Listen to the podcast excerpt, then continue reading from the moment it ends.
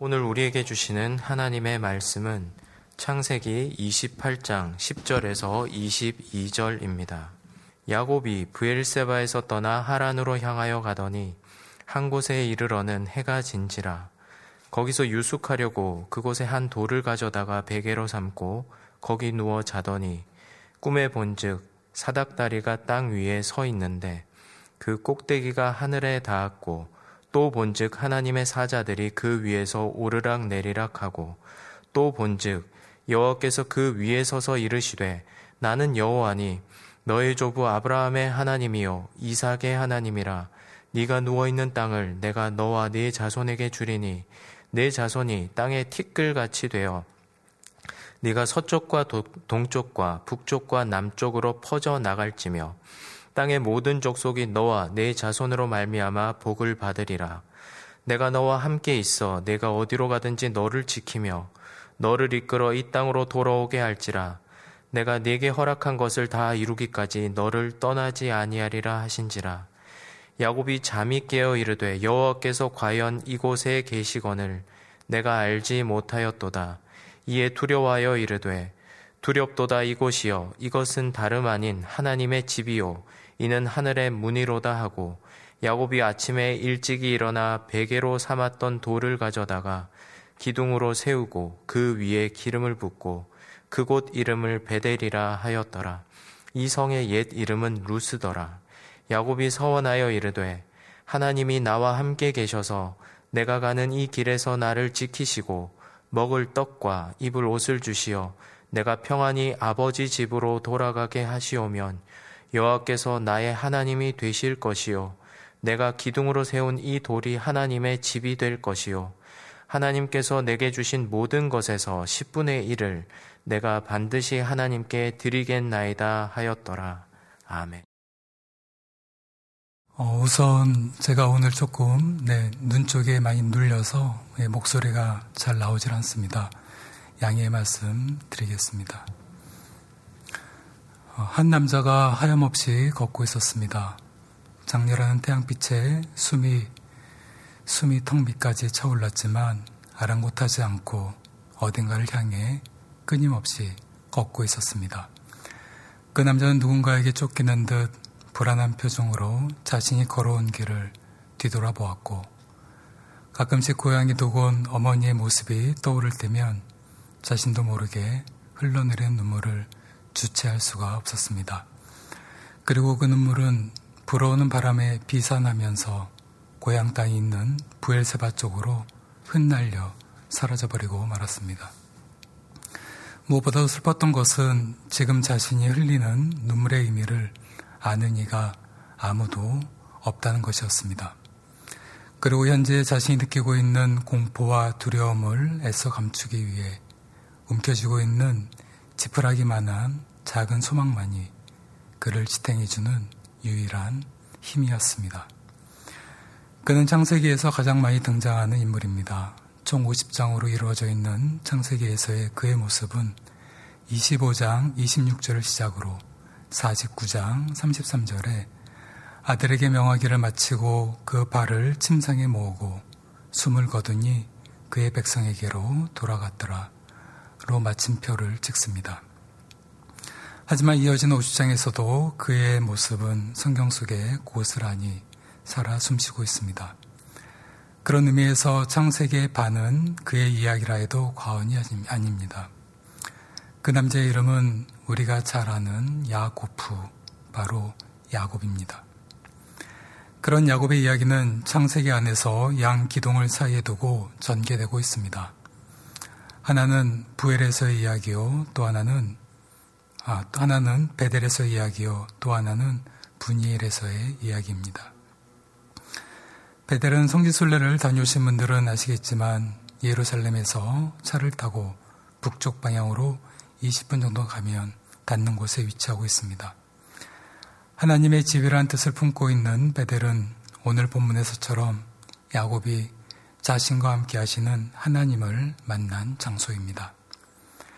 그런데 이 베델은 야곱의 할아버지인 아브라함에게도 잊을 수 없는 장소이기도 합니다. 당시 고대 메스포타미아 지역에서 가나안 땅으로 들어오기 위해서는 길목과도 같은 물줄기가 있었는데 바로 야복강이었습니다. 아브라함은 이 야복강을 따라 가나안을 향했고 요단강을 건너서 서쪽 방향에 있는 가나안의 성읍인 세겜을 거쳐 바로 베델 동산, 베델 동편산에 이르렀습니다. 그리고 창세기 12장 8절에 의하면 아브라함은 이곳에서 하나님께 재단을 쌓고 처음으로 주님의 이름을 부르며 감격적인 예배를 드렸습니다. 그런데 할아버진 아브라함이 하나님께 첫 예배를 드린 바로 그 땅에 자신의 손자인 야곱이 예배자이긴커녕 도망자의 신세로 도착한 것입니다. 우린 여기에서 신앙의 계승에 대해 생각해 보지 않을 수가 없습니다. 우리의 신앙은 우리 자신으로 끝나는 것이 아닙니다. 우리의 자녀들과 그 후손들로 이어지는 하나의 물줄기와도 같습니다. 그 물줄기가 우리에게 멈출지 아니면 우리의 자녀들과 후손들까지도 계속해서 유유히 흘러갈 수 있을지는 아무도 모릅니다. 아브라함은 믿음으로 갈대우를 떠나 하란을 거쳐서 낯선 가나안 땅에 도착했습니다. 그리고 베델에 이르렀을 때 성경에는 기록되어 있지 않지만 분명히 눈물을 흘리며 하나님께 첫 예배를 올려드렸을 것입니다.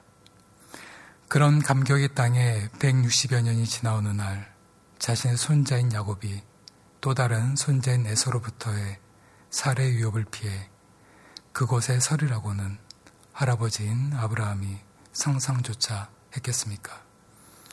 하나님의 명령에 의해서 아들 이삭을 번제물로 바치려고 할 때 이삭은 아무런 반항 없이 그 상황을 순종함으로 받아들였습니다. 그런 이삭의 자녀들이라고 한다면 분명코 아버지 이삭을 닮아 믿음의 사람으로 성장하리라고 할아버지인 아브라함은 기대하지 않았겠습니까? 하지만 우리가 창세기를 통해 알 수 있듯이 믿음의 아들인 이삭마저도 나이가 들어 늙게 되자 영의 눈이 흐려졌고 급기야는 자신만을 아는 노인으로 전락하고 말았습니다.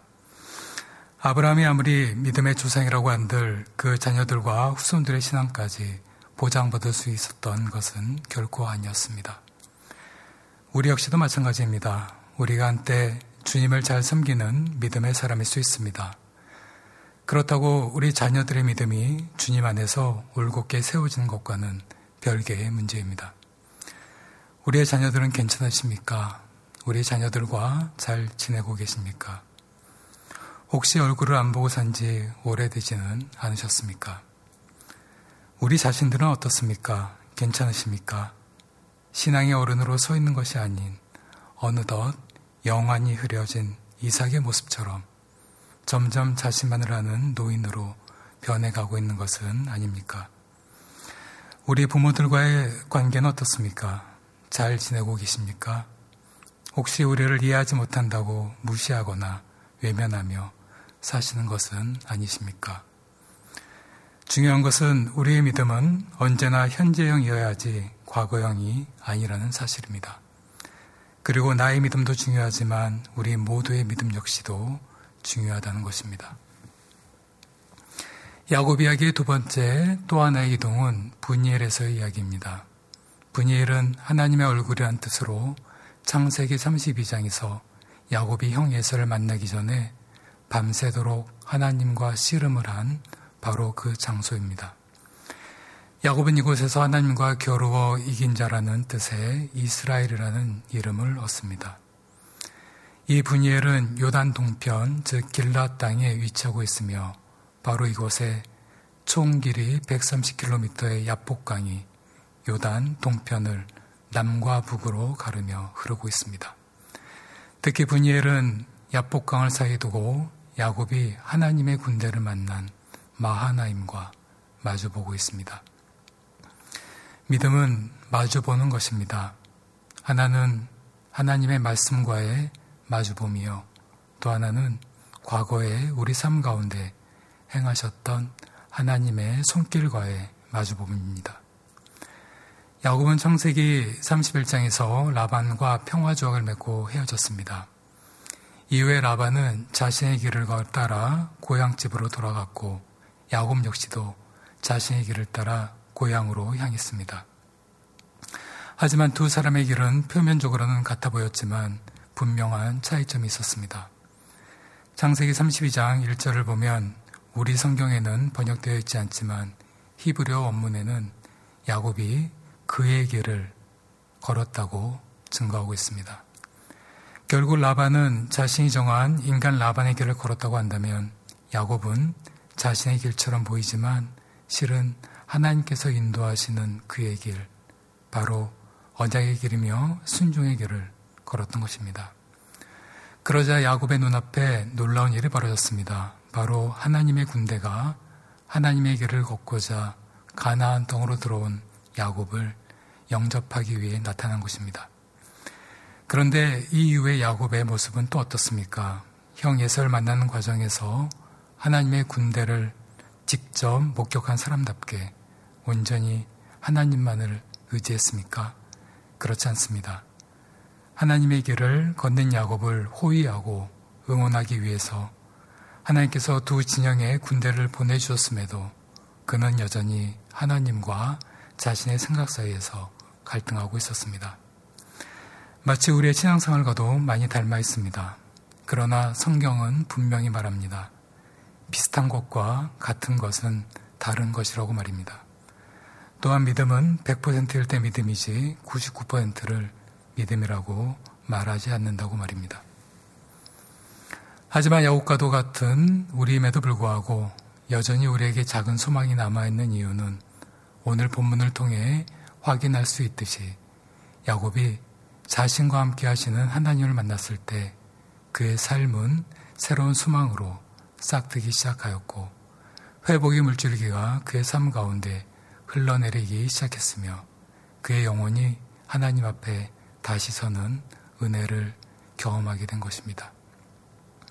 우리 역시도 살아가 계신 하나님을 우리 각자의 삶을 통해 만났을 때 우리의 신앙도 우리 자녀들과 후손들의 신앙까지도 새로워질 수 있습니다.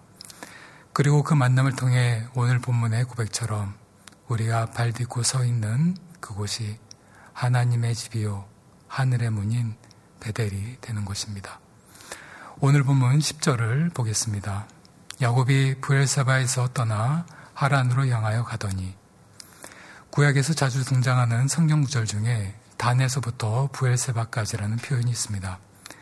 여기에 등장하는 부엘세바는 이스라엘 영토의 남방 한계선으로 부엘은 우물을, 세바는 맹세로 맹세의 우물이라는 뜻입니다. 이는 창세기 21장에서 아브라함이 우물 문제로 그라랑 아비멜렉과 협정을 맺는 데서 연유되었습니다. 이, 아, 이 부엘세바는 아브라함 이후 이삭 가족들이 삶의 본거지로 삼은 곳이며 야곱과 에서도 이곳에서 태어난 것으로 알려지고 있습니다. 바로 이곳에서 야곱은 자신의 생명을 노리는 형 에서를 피해 약 880km나 떨어져 있는 하란을 향해 출발한 것입니다. 이어지는 본문 11절을 보겠습니다. 한 곳에 이르러는 해가 진지라 거기서 유숙하려고 그곳에 한도를 가져다가 베개로 삼고 거기 누워 자더니 집에서 어머니 리브가의 사랑을 한 몸에 받던 야곱은 형 예서를 피해 도망자로서 망명자로서 한 번도 걸어보지 못한 험한 길을 두려움과 떨리는 마음으로 걷고 있었습니다. 들판에서 자란 사냥꾼인 형이 자신을 죽이겠노라고 호언장담을 하는 가운데 더욱이 자신이 도망친 사실을 알고는 더 분을 냈을 것이 뻔했습니다. 그러한 형이 언제 자신을 쫓아올지 모르는 상황 속에서 야곱은 한시라도 빨리 삼촌 라반의 집으로 가야만 했습니다. 하지만 야곱의 뜻과는 상관없이 더 이상 갈 수가 없게 되었습니다. 왜냐하면 해가 졌기 때문입니다. 우리도 인생을 살다 보면 나의 뜻과는 상관없이 앞을 향해 나아갈 수 없을 때가 있습니다. 조금 더 가야만 하는데 여기에 멈추어 설 수는 없는데 모든 것이 막히고 차단이 되어서 그 자리에 주저앉을 수밖에 없는 상황에 놓일 때가 있습니다. 왜냐하면 역시 해가 졌기 때문입니다. 그런데 이럴 때는 달리 방법이 없습니다. 아무리 힘이 들고 긴 한숨이 나오고 고통스러워도 그 자리에서 아침을 기다리는 수밖에 다른 해결책이 없습니다. 어찌할 도리가 없었던 야곱은 몸을 낮추고 돌 하나를 가져다가 베개로 삼고 쓸쓸하면서도 외롭고 두려운 밤을 보내기 시작합니다. 그런데 여기에서 우리가 주목해야 할 단어가 있습니다. 제가 본문 11절을 다시 읽겠습니다. 한 곳에 이르러는 해가 진지라 거기서 유숙하려고 그곳에 한 돌을 가져다가 베개로 삼고 거기 누워 자더니 우리 성경을 포함한 대부분의 번역 성경에서는 야곱이 돌을 가져다가 돌베개를 삼고 잠을 잤다고 번역하고 있습니다. 하지만 히브리어 원문을 보게 되면 다른 해석이 가능합니다.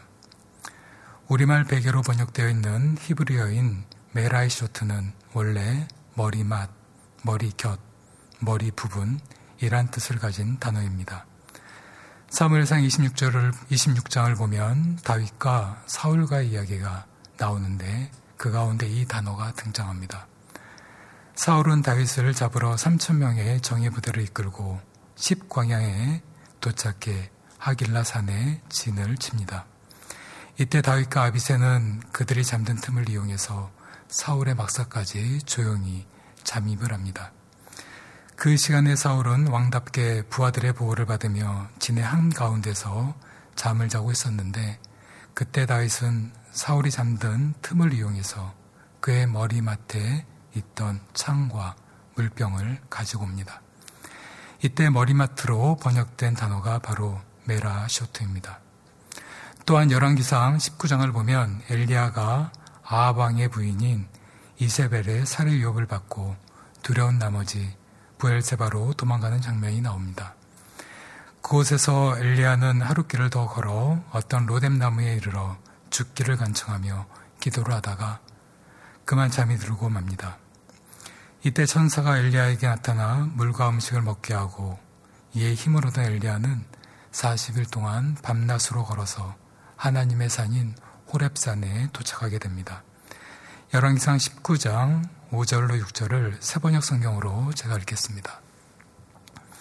그런 다음에 그는 로뎀 나무 아래에 누워서 잠이 들었는데 그때 한 천사가 일어나서 먹으라 하면서 그를 깨웠다. 엘리야가 깨어보니 그의 머리맡에는 뜨겁게 달군 돌에다가 구워낸 과자와 물 한 병이 놓여 있었다. 그는 먹고 마신 뒤에 다시 잠이 들었다. 여기에서도 머리맡이란 단어가 등장하는데 바로 히브리어 메라 쇼트입니다. 물론 오늘 본문인 창세기 29장의 히브리어 원문을 보게 되면 야곱과 관련된 다섯 가지 행동이 모두 연속적으로 이어지는 계속적인 용법으로 되어 있습니다. 다시 말씀을 드리자면 야곱은 해가 지자 거기에 유숙하려고 한 곳에 이르렀고 돌 하나를 취해서 베개로 삼고 누워 잠이 든 것이 이어지는 하나의 동작으로 표현되어 있습니다. 그랬을 경우 이렇게 생각해 볼 수도 있습니다. 야곱은 브엘세바를 떠나 북동쪽으로 90km 떨어진 루스, 바로 오늘 본문의 베델에 도달하기까지 상상을 초월하는 팔레스타인의 낮의 더위를 통과하면서 최소 3일간 유숙을 했을 것입니다. 피곤해질 대로 지친 야곱은 해가 지자 손에 잡히는 아무 돌이나 가져다가 베개로 삼고 그만 자신도 모르게 잠에 골아진, 골아떨어진 것으로 말입니다. 하지만 저는 당시 야곱이 느끼고 있었던 긴박감과 불안감, 두려움과 공포의 측면에서 본문을 살펴본다면 야곱이 아무리 지친 피곤에 지쳤, 지쳤다 하더라도 돌 하나를 가져다가 베개로 삼기보다는 머리맡에 두고 잠이 들었다는 해석이 더 적합한 표현으로 보입니다. 왜냐하면 앞에서도 말씀드린 것처럼 에서는 들에서 거칠게 자란 사냥꾼입니다. 사냥꾼이란 동물을 잡기 위해 항상 칼이나 무기와 같은 도구를 휴대하고 다니는 법입니다. 특히 그는 팥죽 한 그릇에 장자꾼을 팔 정도로 생각이 깊거나 섬세한 사람이 아니었습니다. 오히려 즉흥적이고 감각적인 사람이었고 말보다는 행동이 앞선 사람이었습니다.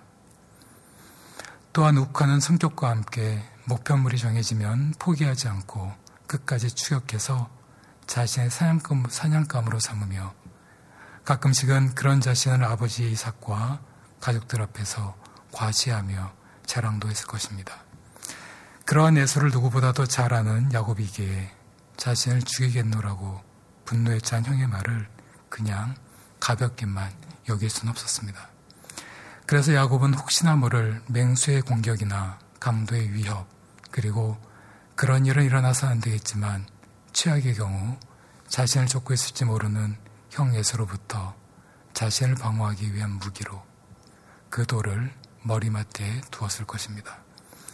만약에 그랬을 경우 에서가 야곱을 찾아왔다면 가인과 아벨 이후 또 한 번의 형제간의 비극이 창세기 속에서 일어날 수도 있었습니다. 하지만 그 밤에 잠든 야곱을 찾아온 곳은 두려운 형도 강도도 맹수도 아닌 바로 우리 주님 하나님이셨습니다. 이것을 우리는 하나님의 은혜, 하나님의 사랑, 그분의 돌보심이라고 말합니다. 다음 주의 설교 시간에 살펴보겠습니다만 야곱은 그날 밤 꿈속에서 하나님을 만납니다. 해가 지고 더 이상 형으로부터 도망갈 수 없게 된 야곱에게 하나님께서는 그와 항상 함께 하심을 알려주셨고 지푸라기가 아닌 진정한 하늘의 소망으로 야곱과 함께 해주셨습니다. 오늘은 우리를 살리시기 위해 이 땅에 오신 주님의 성탄을 기리며 다시 오실 주님을 대망하는 대림절 첫째 주일입니다. 성자 하나님이신 예수님께서 고요하고 거룩한 밤에 마치 오늘 본문에 야곱을 찾아오신 것처럼 우리를 찾아오셨습니다. 하늘의 영광을 버리시고 인간의 몸이 되신 아기 예수님이 이 땅에 오신 이유가 무엇이겠습니까? 야곱처럼 두렵고 무서운 밤을 홀로 보낼 수밖에 없는 우리를 위해 십자가의 희생과 부활의 영광을 통해 영원한 생명의 물줄기를 만들어 주시기 위함이 아니겠습니까? 하나님께서 혁명가도 위대한 철학자도 뛰어난 정치가도 아닌 아주 연약하고 작은 아기 예수님을 이 땅에 보내시고 인류의 모든 과거와 앞으로의 모든 미래를 그분께로 포함시키신 이유가 무엇이겠습니까? 영원한 생명은 하나님께만 있으며 그 길을 예수 그리스도 외에는 아무에게도 허락하시지 않으셨음을 보여주기 위함이 아니겠습니까? 이사야서의 말씀처럼 하나님께서 광야에 세계를 내시고 사막에 강을 내시는 이유가 무엇이겠습니까? 하나님의 백성 택하신 자들에게 영원한 생명의 물줄기를 통해 생수를 마시게 하시고 영원한 생명의 길을 통해 함께 그 길을 걷게 하시기 위함이 아니겠습니까? 길이란 한 사람이 먼저 걷고 걷는 사람들이 많으면 그것은 길이 된다고 합니다. 한 사람이 먼저 걷고 걷는 사람들이 많으면 그것은 길이 됩니다. 예수님께서는 당신의 사랑과 희생을 통해 영원한 생명의 길을 우리 앞에 만들어 주셨습니다. 그리고 이제는 우리가 그 길을 걷기를 원하십니다. 어찌 보면 그 길은 좁은 길이요, 외로운 길이요, 결, 때론 야곱처럼 불안하고 두려운 힘든 길일 수도 있지만 결코 그 길이 외롭기만 하지 않은 이유는 이미 그 길을 수많은 믿음의 선배들이 걸으셨고 앞으로는 우리 자녀들과 후손들이 그 길을 걷기 때문입니다. 제가 앞에서 믿음은 마주보는 것이요. 그 마주봄은 하나님의 말씀과 과거에 우리 삶 가운데 행하셨던 그분의 손길과의 마주봄이라고 말씀드렸습니다. 또 한 가지를 말씀드린다면 그 마주봄은 우리 믿음의 선조와 우리 후손들과의 마주봄입니다. 우리는 히브리서 11장을 흔히 믿음장이라고 말합니다. 히브리서 기자는 이 믿음장에서 믿음의 선조들이 행한 사건들을 열거하면서 우리에게 믿음에 대해 말하고 있습니다. 특히 믿음이란 허황된 것이 아니라 분명하고 확실하며 우리 눈에 보이는 것으로 그 증거들을 통해 우리들에게 응변해 주고 있습니다.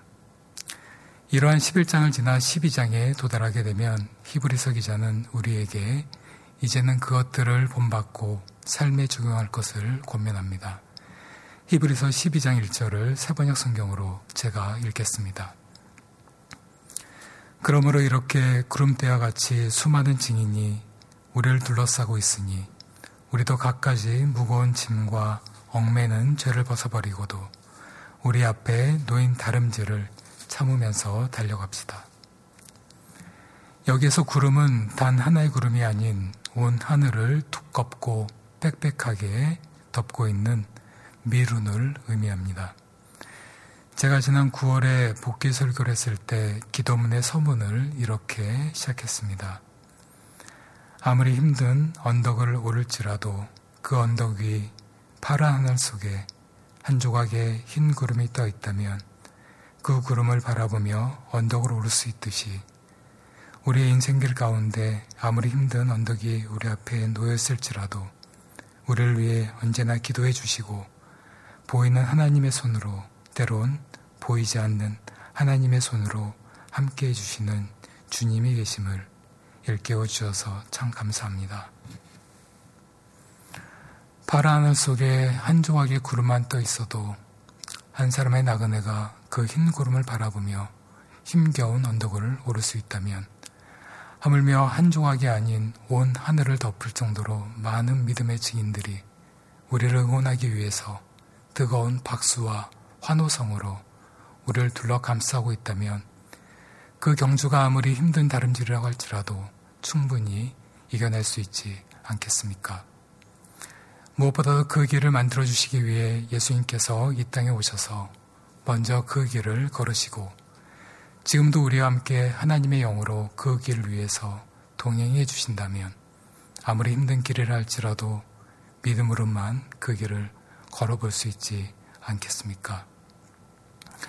저는 30대 초반에 뮤지컬과 대형 콘서트에 감독이 되고 싶은 꿈이 있었습니다.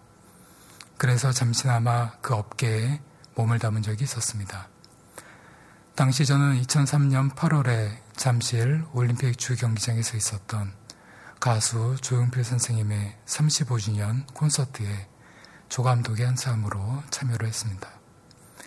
그 공연은 명불허전이라는 말에 걸맞게 수많은 기록을 남겼습니다. 우리나라 단일 공연 최초로 유로 관객만 4만 5천 명 이상을 동원하였고 주 경기장에는 110m에 달하는 초대형 무대가 설치되었으며 참여한 스탭들만 해도 역대 최대 규모였습니다. 그런데 그날 그간의 공연 준비를 무색하게 만드는 일이 벌어지고 말았습니다. 바로 폭우가 쏟아지기 시작한 것입니다. 그 폭우로 인해 정상적인 공연은 불가능하게 되었고 핵심 관계자들은 공연 개최 여부를 놓고 고심에 빠지기 시작하였습니다. 그리고 최종적으로 날씨는 최악의 상황이었지만 공연은 하는 것으로 결론을 내렸습니다. 그 결정에 따라 당일 주경기장에는 긴급히 4만 5천 명 이상의 관객들의, 관객들에게 제공할 흰 우비가 준비되기 시작했습니다. 그런데 아주 놀라운 일이 벌어졌습니다. 그 빛 속에서도 주경기장은 발 디딜 틈 없이 수많은 관객들로 채워지기 시작한 것입니다. 관객들은 억수같이 쏟아지는 비를 맞으면서도 아무런 동요 없이 공연이 시작되기를 기다렸고 공연 시간이 점점 다가오자 흰, 흰 우비를 입은 4만 5천 명 이상의 수많은 관객들은 일제히 자리에서 일어나 한 목소리로 조용필 코를 외치기 시작했습니다. 그때의 감동은 지금도 제 마음속에 고스란히 살아 숨쉬고 있습니다. 그리고 제가 방금 읽어드렸던 히브리서 12장 1절 이하의 말씀과 함께 요한계시록 7장 9절로 10절의 말씀이 오버랩되었습니다. 제가 요한계시록 7장 9절로 10절 말씀을 읽어드리겠습니다. 이 일 후에 내가 보니 각 나라와 족속과 백성과 방언에서 아무도 흔히 셀 수 없는, 능히 셀 수 없는 큰 무리가 나와 흰 옷을 입고 옷의 종려가지를 들고 보좌 앞과 어린 양 앞에 서서 큰 소리로 외쳐 이르되 구원하심이 보좌에 앉으신 우리 하나님과 어린 양에게 있도다.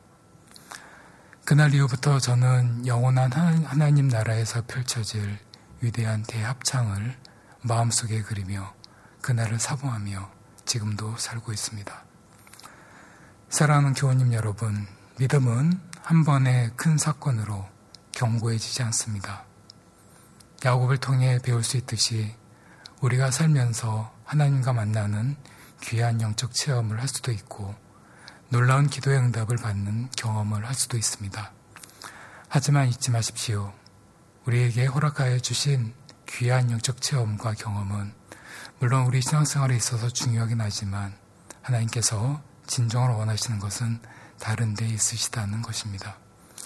그것은 그런 경험과 은혜를 통해 우리 안에 뿌려진 믿음의 씨앗들이 더욱 자라고 더욱 견고해져서 결국에는 예수님이 걸으셨던 그 길을 위해 믿음의 증인들과 함께 우리 또한 믿음의 사람으로 서는 것입니다. 그것이 우리의 매일매일의 삶을 통해서만 가능해집니다. 인생의 목걸이라면 오늘 하루하루는 진주라는 말이 있습니다.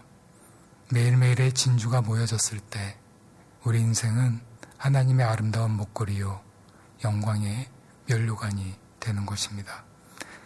그런 의미에서 우리에게 허락된 매일의 삶 속에서의 하나님과의 교제와 동행은 아무리 강조해도 지나침이 없습니다. 그리고 그 교제와 동행의 시작은 하나님의 말씀과 주님을 향한 기도입니다. 오늘부터 성탄절까지 정확히 26일이 남았습니다. 이 기간 동안 이전보다 더욱 하나님의 말씀을 사모하며 올 성탄절을 준비하는 여러분들이 되시길 바랍니다. 저는 매년 12월이 되면 한 달 동안 하나님께 특별한 기도를 드립니다. 그것은 매년 한 해 동안, 내년 한 해 동안 제가 의지하고 살아갈 말씀을 허락해 달라는 기도입니다. 그리고 교회에서 정하신 한 해 말씀과 함께 저에게 허락하신 말씀을 삶 속에 적용하며 한 해를 살아갑니다. 저의 작은 고백이긴 하지만 하나님께서 허락하신 그 말씀들을 통해 지나온 저의 모든 삶들을 한치의 오차도 없이 신실하게 이끄시는 하나님의 손길을 참 많이 마주대했습니다. 더불어서 기도의 사람이 되십시다. 기도 중에 가장 아름다운 꽃은 중보 기도입니다. 남은 26일 동안 우리 백주현 기념교회가 올해 성탄절을 기도로 준비하는 그런 공동체가 되었으면 합니다. 매일 새벽마다 우리 교육자님들이 교회를 위해, 교우님들을 위해 기도하고 있습니다. 우리 교우님들께서도 교회를 위해, 교육자들을 위해, 우리 자녀들을 위해, 그리고 우리 교회의 믿음의 가족들을 위해 기도해 주십시오. 또한 제가 맡고 있는 대부서와 관련된 선교사님들, 어려운 지방교회들, 코로나로 인해 새롭게 우리 교회와 관계를 만들어가고 있는 대구 경북 지역의 교회들, 여러 기관과 단체들, 그리고 아직 예수님을 모르는 외국 청년들을 위해서도 기도해 주십시오. 이미 기도하고 계시다면 그 기도의 끈을 더욱 굳건히 잡아주시기 바랍니다. 특히 우리 교회는 처음으로 공동 단임 목회를 하고 있습니다. 공동 목회를 위해서도 기도해 주십시오. 야곱이 부족함이 참 많은 야곱은 부족함이 참 많은 사람이었습니다. 하지만 그의 위대함은 자신의 생명의 위협을 느끼면서도 오직 주님의 길을 걷기 위해 가나안을 지향했다는 것입니다. 우리 각자에도 우리가 가야 할 가나안 땅이 있습니다. 그 길을 위해 지금은 말씀과 기도에 우리의 시간을 드려야 할 때입니다. 코로나로 인해 모든 것이 막히고 차단된 것 같아 마치 해가 진 것 같지만 그렇다고 우리에게 해가 진 것은 해가 진 것이 아닙니다. 그것은 오히려 찬란한 동이 떠오르는 새로운 아침을 맞이하기 위해 기도의 시간, 주님의 말씀과 만나는 시간으로 들어가는 것입니다. 기도하겠습니다.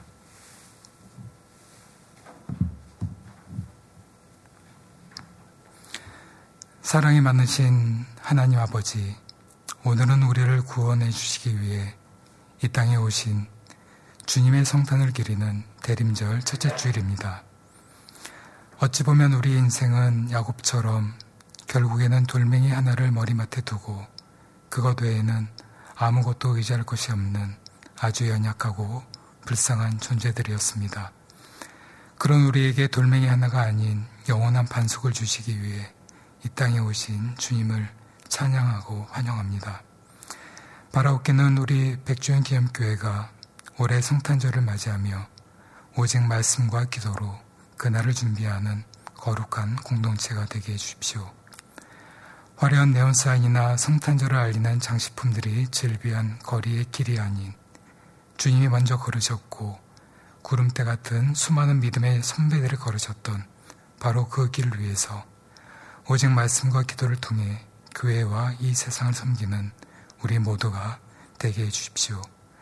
그래서 지금은 해가 지고 아무것도 할 수 없는 캄캄한 밤일지라도 오히려 그 어두움이 하나님의 말씀과 함께 기도의 횃불을 밝혀드는 귀한 영적 전환의 시간이 되게 해주십시오. 그로 인해 우리의 인생이 아름다운 진주로, 진주들로 엮어져 가는 무사람들의 이정포가 되게 해주십시오. 예수님 이름으로 기도드립니다. 아멘.